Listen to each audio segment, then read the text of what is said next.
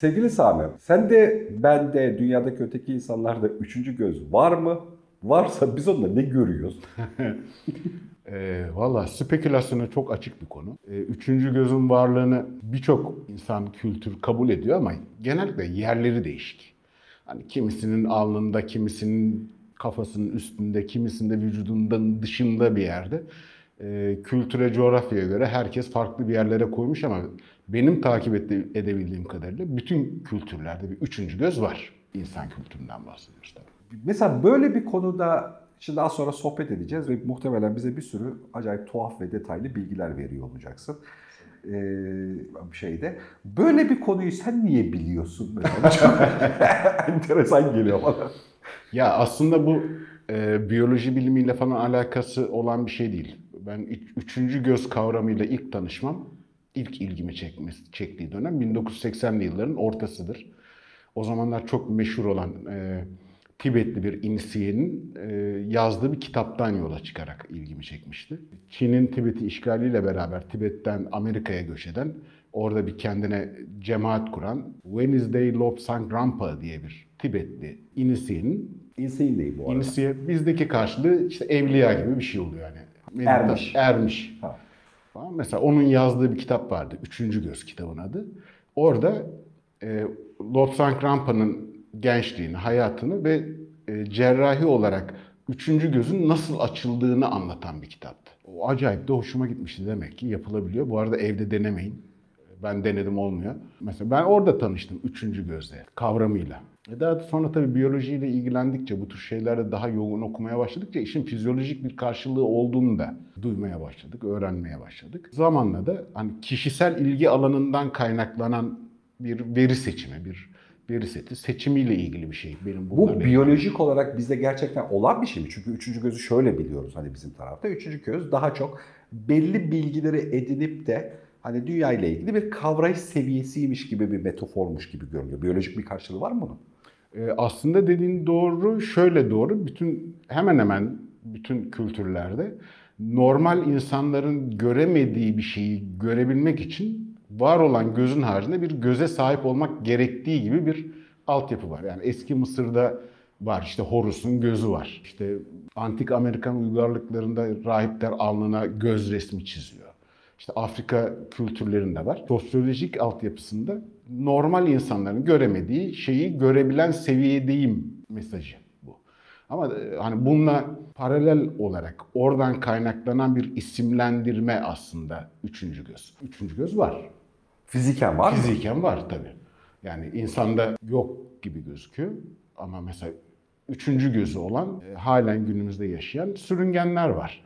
Üçüncü gözü olan işte halen günümüzde yaşayan balıklar var. Bunları tespit edebiliyoruz. Bizim fiziken bildiğimiz hani böyle işte tepede, alında ya da gör, öyle fizik gibi üçüncü gözler Tabii tabii bahsediyoruz. fiziki bir üçüncü gözden bahsediyorum. Mesela Nerelerinde var? Ben hiç üç gözlü bir canlı görmedim ya. Bu. muhtemelen görmemişindir. Yani öyle çok ortalıkta dolaşmazlar ama mesela Türkiye ekosisteminde de bulunan Latince grup adı Petromizentes denilen antik arkeik bir balık türü vardır.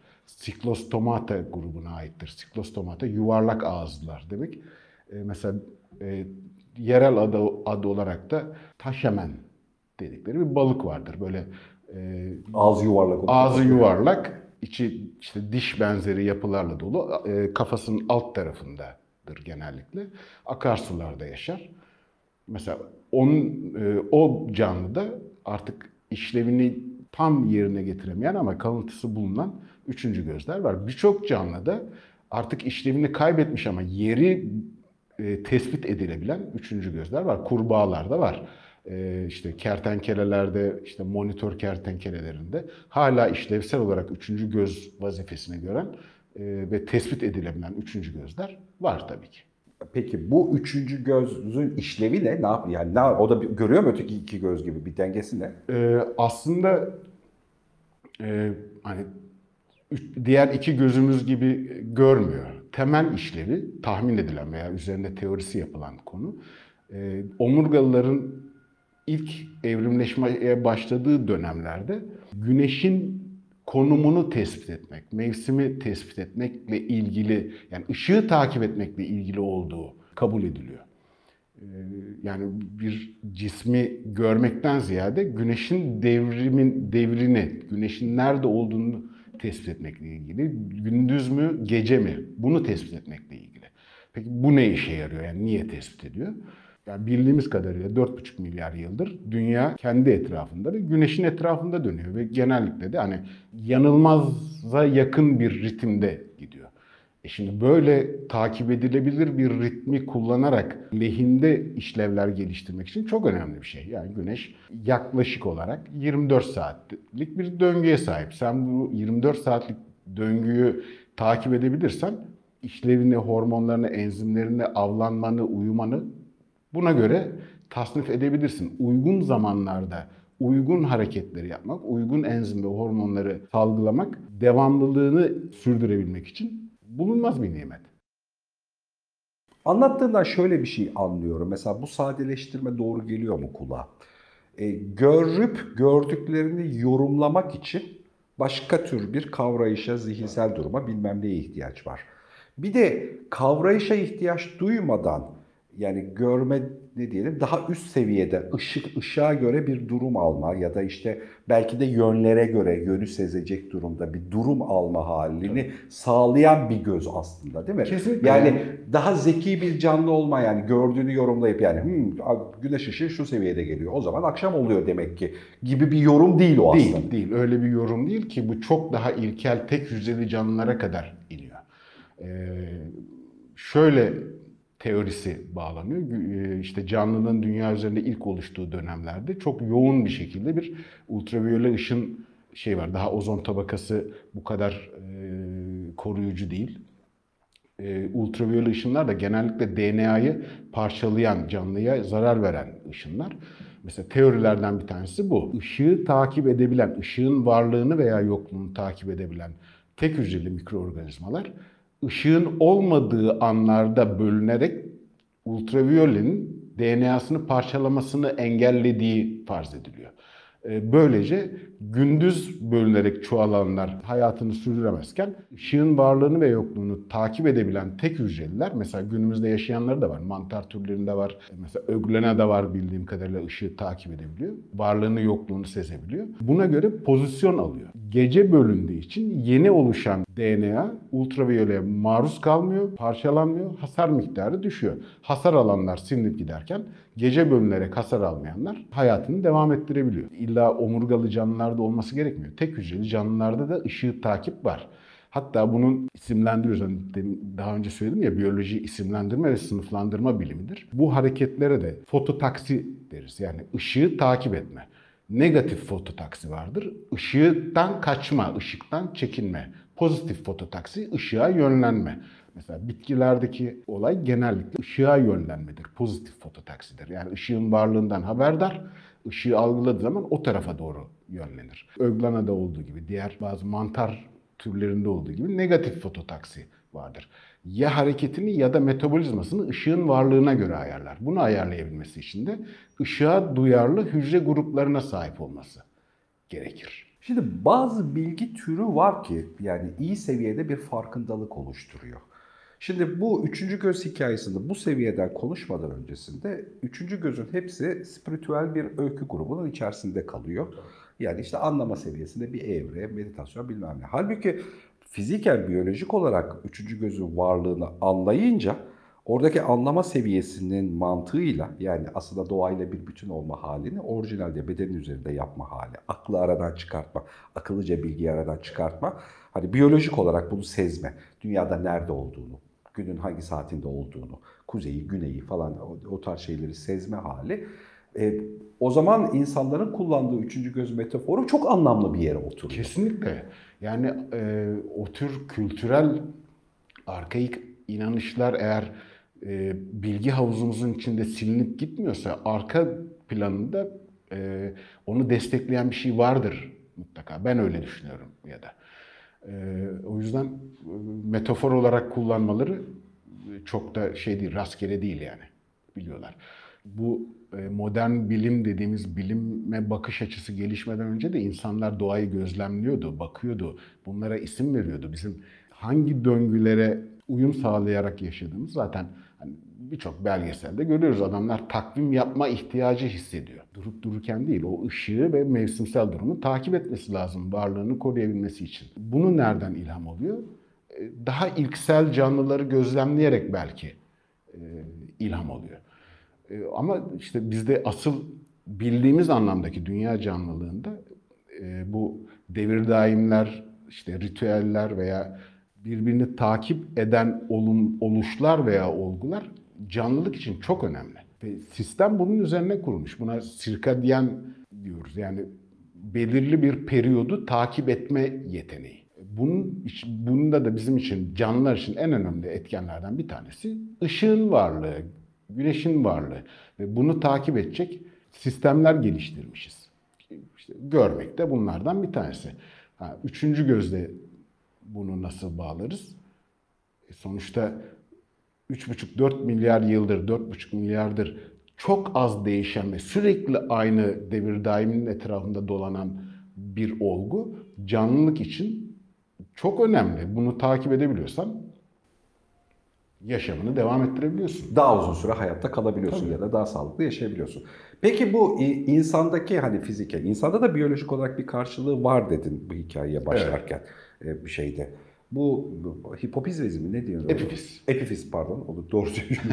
Epifiz bezi galiba. e, Evet, o Bu gerçekten bir bir- üçüncü göz mü? Bu bir teori mi? Sence makul bir seviyede bakış açısı mı? Şimdi daha iyi bir açıklaması henüz gelmedi. Çünkü bunun peş sırada komplo teorileri var biliyorsun. Florit onu şey yapıyormuş diş macunundaki bilmem ne Batılılar bizi böyle yapıyormuş falan gibi de bir hani mevzular zinciri var. Onu üçüncü göz diye kabul edersek hani bu bu komplo teorileri zincirinin de bir ucunu tutmamız gerekecek. Tutmamız İlke. gerekecek işte teori, e, komple teorileri eğlenceli. Onlarda şey yapmakta fayda var. E, şöyle dönersek konuya, üçüncü göz konusuna. Omurgalı canlılar, bizim bildiğimiz anlamda omurgalı canlıların tamamına yakını istisnaları olmakla beraber iki gözlüdür. Bu biraz önce senin söylediğin gibi var olan bir şekli, bir cismi değerlendirip ona göre pozisyon almakla ilgili bir şeydir. Ama bunun daha ilkseli güneşe göre pozisyon almak, mevsime göre pozisyon almaktır. Ee, insanda da karşılığı olduğuna inanılıyor. Şu anki açıklama, en sağlam açıklama bu. Niye böyle bir şey yapıyor? O sirke, sirkadyen döngüsü dediğimiz yani 24 saat içinde sürekli tekrarlayan döngüden sorumlu beynimizde belirli bölgeler var. Bunlardan en önemlisi epifi- epifiz dediğimiz e, bölge. Epifiz ne işe yarıyor? E, Bizim uyku ve uyanıklık döngümüzü belirleyen temel hormonumuz e, serotonin benzeri bir hormon olan melatonindir. Melatonin salgılandığı zaman bizim uykuya hazırlık evremiz başlar. Melatonin salgılanmaya başladığında uykuya hazırlanırız. Gerekli konsantrasyona, yoğunluğa ulaştığında da uykuya geçeriz. Bundan temel sorumlu olan e, melatonindir. Tersi olarak da bizi uykuya hazırlayan e, hormon da kortizol hormonudur. Bu da bizi işte uykudan e, uyku şey uyanıklığa geçişe hazırlar. Peki vücut bunu nereden biliyor? Melatonin ne zaman salgılanacak? Kortizol ne zaman salgılanacak? Nereden salgılanacak? E, epifizden salgılanıyor. Epifiz bunu neye göre ayarlıyor? Işığa göre ayarlıyor. Ve e, Ama epifiz içeride bir yerde ışık görmüyor ki. ya gözlerimiz var ama. Gözlerimizden gelen, ışık sinyallere göre Yani şöyle mi oluyor? Gözlerimizden gelen sinyalleri biz bir yandan beynimize gönderiyoruz. Evet. Beyin bunu akılcı metodolojiyle de karar veriyor. Yani akıl süzgeci diye tarif edebileceğimiz ya da zeka diyebileceğimiz yani akşam saat 6'dır galiba ışık böyle ya da hava karardı, aydınlandı. Bu akılla konuşup söze dönüştü, düşünceye dönüşebilen bir durum. Bir de düşünceye dönüşmeyecek biçimde epifize bu veri, ışığın kendi pozisyonuna göre bu veri gidiyor ve orası da otomatik olarak senin akli olarak ne karar verirsen ver, o kararın dışında bir kararla buna refleks veriyor. Aynen Doğru mu anlıyorum? Doğru. Yani böyle anlatılabilir. Yani sistemle oluşturduğumuz, dille geliştirdiğimiz düşüncelere bağlı dünyanın dışında biyolojimizin de bu sözlerin, kavramların, düşüncelerin ve fikirlerin dışında kalacak şekilde bir refleksi var. Evet. Yani gelen etkiye, gelen olguya göre e, kendi refleksini veriyor diyebiliriz. Burada refleks tırnak içinde kullanıyoruz. Yanlış anlaşılmasın. Bu döngüden sorumlu olan epifiz üçüncü göze bağlarsak teoriye göre aynı işlemi üçüncü göz vasıtasıyla yani bizim görmeye dayalı e, gözlerimize değil güneş ışığını takip eden üçüncü bir gözle yapıp bu siklusu, bu döngüyü tamamladığı teorisine dayalı. Zaman içinde biz evrimleştikçe, kafatasımız oluştukça e, beynin içine gömülü hale geliyor ve ışığa duyarlılığı ortadan kalkıyor. Yani direkt ışığı alıp da ona karşı tepki verme şeklinde değil, gözden gelen verilere dayanarak devam ettiren hormonun salgılanmasını veya salgılanmamasını e, sağlayan bölüm bu. Üçüncü gözün orada olduğunun temel teorisi aslında buna dayanıyor. Nasıl test edebiliyoruz? Kuzey ülkelerinde, kutuplara yakın yerlerde yaşayan insanlarda günlük siklus, günlük döngü, karanlık aydınlık döngüsü bizim bildiğimizden farklı olduğu için mesela uykusuzluk problemi çekiyorlar. Nasıl çözüyorlar? Mesela mavi ışıkla çözüyorlar. Adam sabah kalkıyor, sabah olduğunu zannediyor. Kuzey kutbuna yakın ama hala hava karanlık. Melatonin aktivitesi azalmıyor. Sürekli bir uykusuzluk, sersemlik hali çekiyor, uyku hali çekiyor. Genellikle mesela orada mavi ışık kullanırlar. Kalkar kalkmaz kahve yerine mavi ışık yani gökyüzünü temsil eden mavi ışığa maruz kaldığın zaman melatonin inaktif hale gelmeye başlıyor. Kortizol aktif hale gelmeye başlıyor. Bunu da gözden aldığı sinyallerle yapıyor. Günlük hayatımızda biz bunu çok bozuyoruz. Mesela hani yatak odası için renk seçiminde. Abi yatak odasında mavi renk seçilmez. Ama uykusuzluk problemi çekersin. Melatonini e, inaktif hale getirir. Çok televizyon seyretmek, çok ışığa maruz kalmak hep melatonin dengesini bozar. Bu bizim üçüncü göz yani epifiz bölgesine gözler vasıtasıyla giden sinyallerin değerlendirilmesiyle oluşan hormonlardan kaynaklanıyor. Ve biz normal şehir hayatımızda bunu bozuyoruz.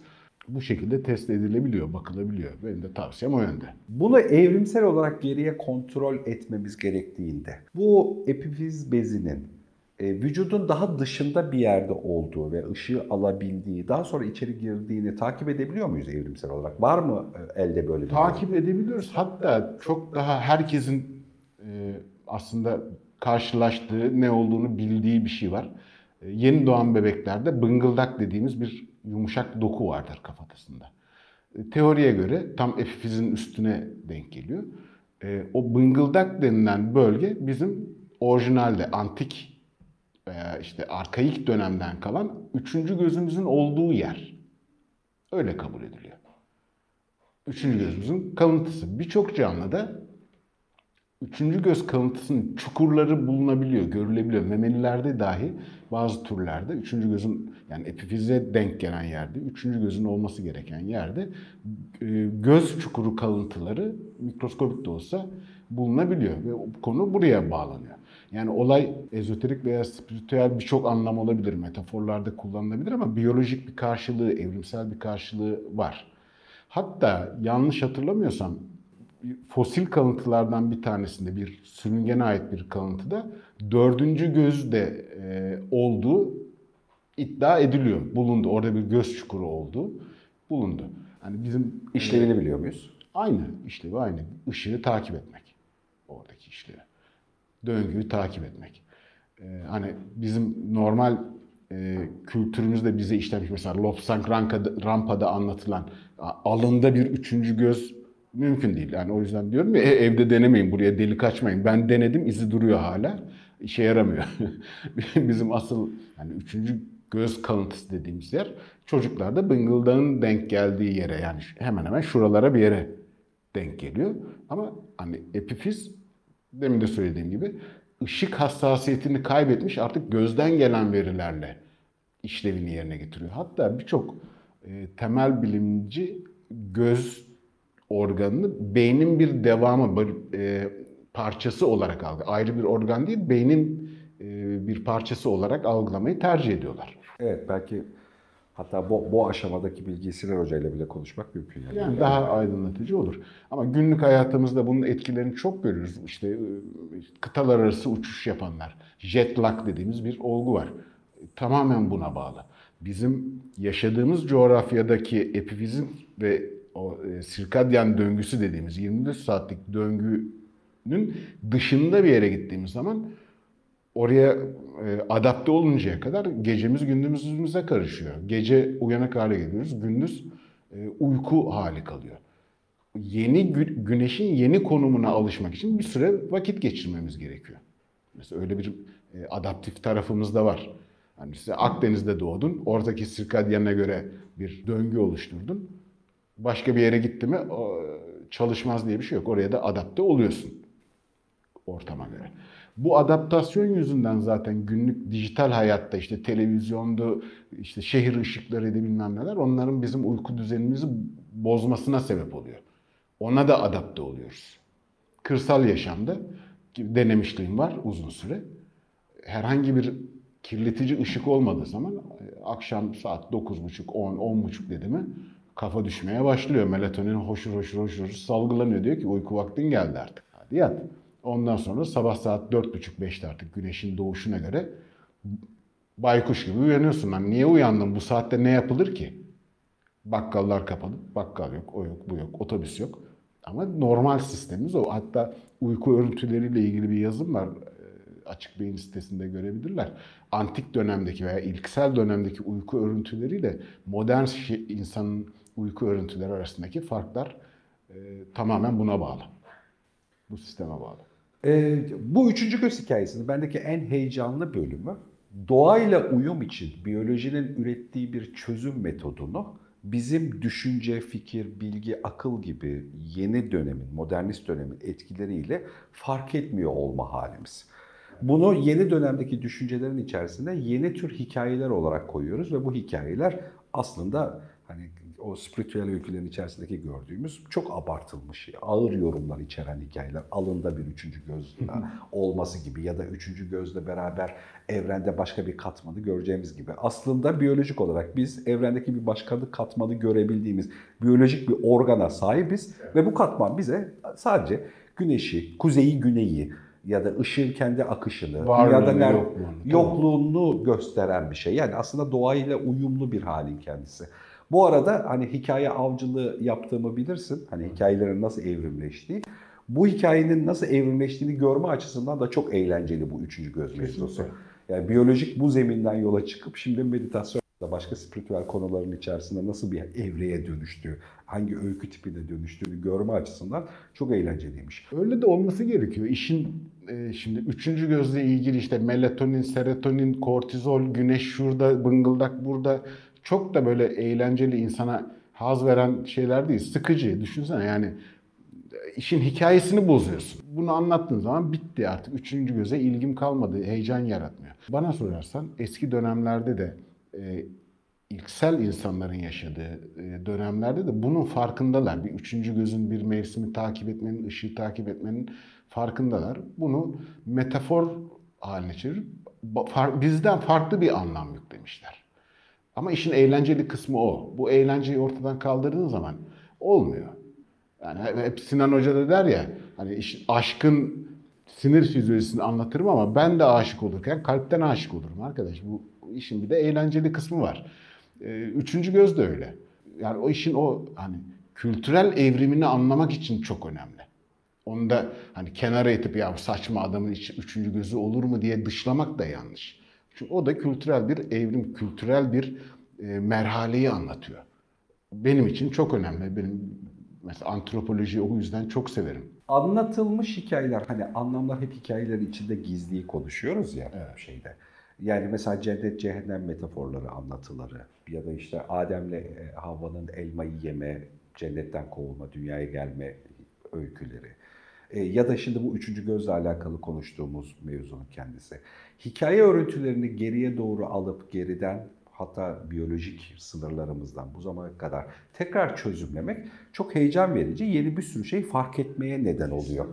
Yani üçüncü gözü benim için eğlenceli kılan mevzu o. Yani biyolojik olarak gerçekten üçüncü gözümüzün olduğu hatta daha da önemlisi bir kertenkelede ya da bir canlıda hala olduğunu bilmek aa, tuhaf bir şekilde başka bir yerden tekrar konuyu okumaya Başka bir kamera açısından bakalım. Mesela ben hiç rastlamadım. Sen rastladın mı bilmiyorum. üçüncü kulak efsanesine rastladın mı? Yok. Yok. Yani doğada karşılığı yok. Onun. evet, evet. Kökeni yok. Başka Peki sana bomba soruyu soruyorum. Hadi bakalım. Diş macunundaki florit üçüncü gözümüzü kireçlendiriyor mu? Sanırım şöyle cevap vereceksin. Diş macunundakini bilemem ama cep telefonundan gel- gelen mavi ışık Ee, uykumuzu kaçırıyor. Yani uyku düzenimizi bozuyor. Florit enteresan bir şeydir. Onu bir gün konuşmamız lazım. Ee, yani evreni veya canlılığı tasarlayan kişi ben olsaydım oksijen yerine floriti tercih ederdim. Ee, metabolizma için. Hani oksijenin ne işe yaradığını herkes biliyordur diye tahmin ediyorum. Çok daha reaktiftir. Yani hepimiz süpermen olabilirdik eğer flor, flor kullanabilseydik. Mesela o da ilginç bir konudur. Ama hani diş macunu ve üç açılı diş fırçası e, teknolojisine yapılan yatırım uzay teknolojisine yapılsaydı muhtemelen şimdiye kadar Mars'a zaten koloni kurmuştuk. Herkes onu İsviçreli bilim adamları. Üç açılı bilmem ne yaptı. Abi 50 yaşındayım. 40 senedir dinliyorum. Yani bence Elon Musk değil, İsviçreli bilim adamı. Öyle olması lazım. bir gün bu floriti konuşalım madem. Bence konuşalım. Yani flor kainatın enteresan şeylerinden bir tanesi. Olgularından bir tanesi. Niye oksijeni seçtik de floru seçmedik ayrı bir konu. Ama şey yapabiliriz, bilim kurgu yapabiliriz. Yani florla, oksijen yerine florla çalışan canlılar olsaydı enteresan bir şeyler çıkar oradan.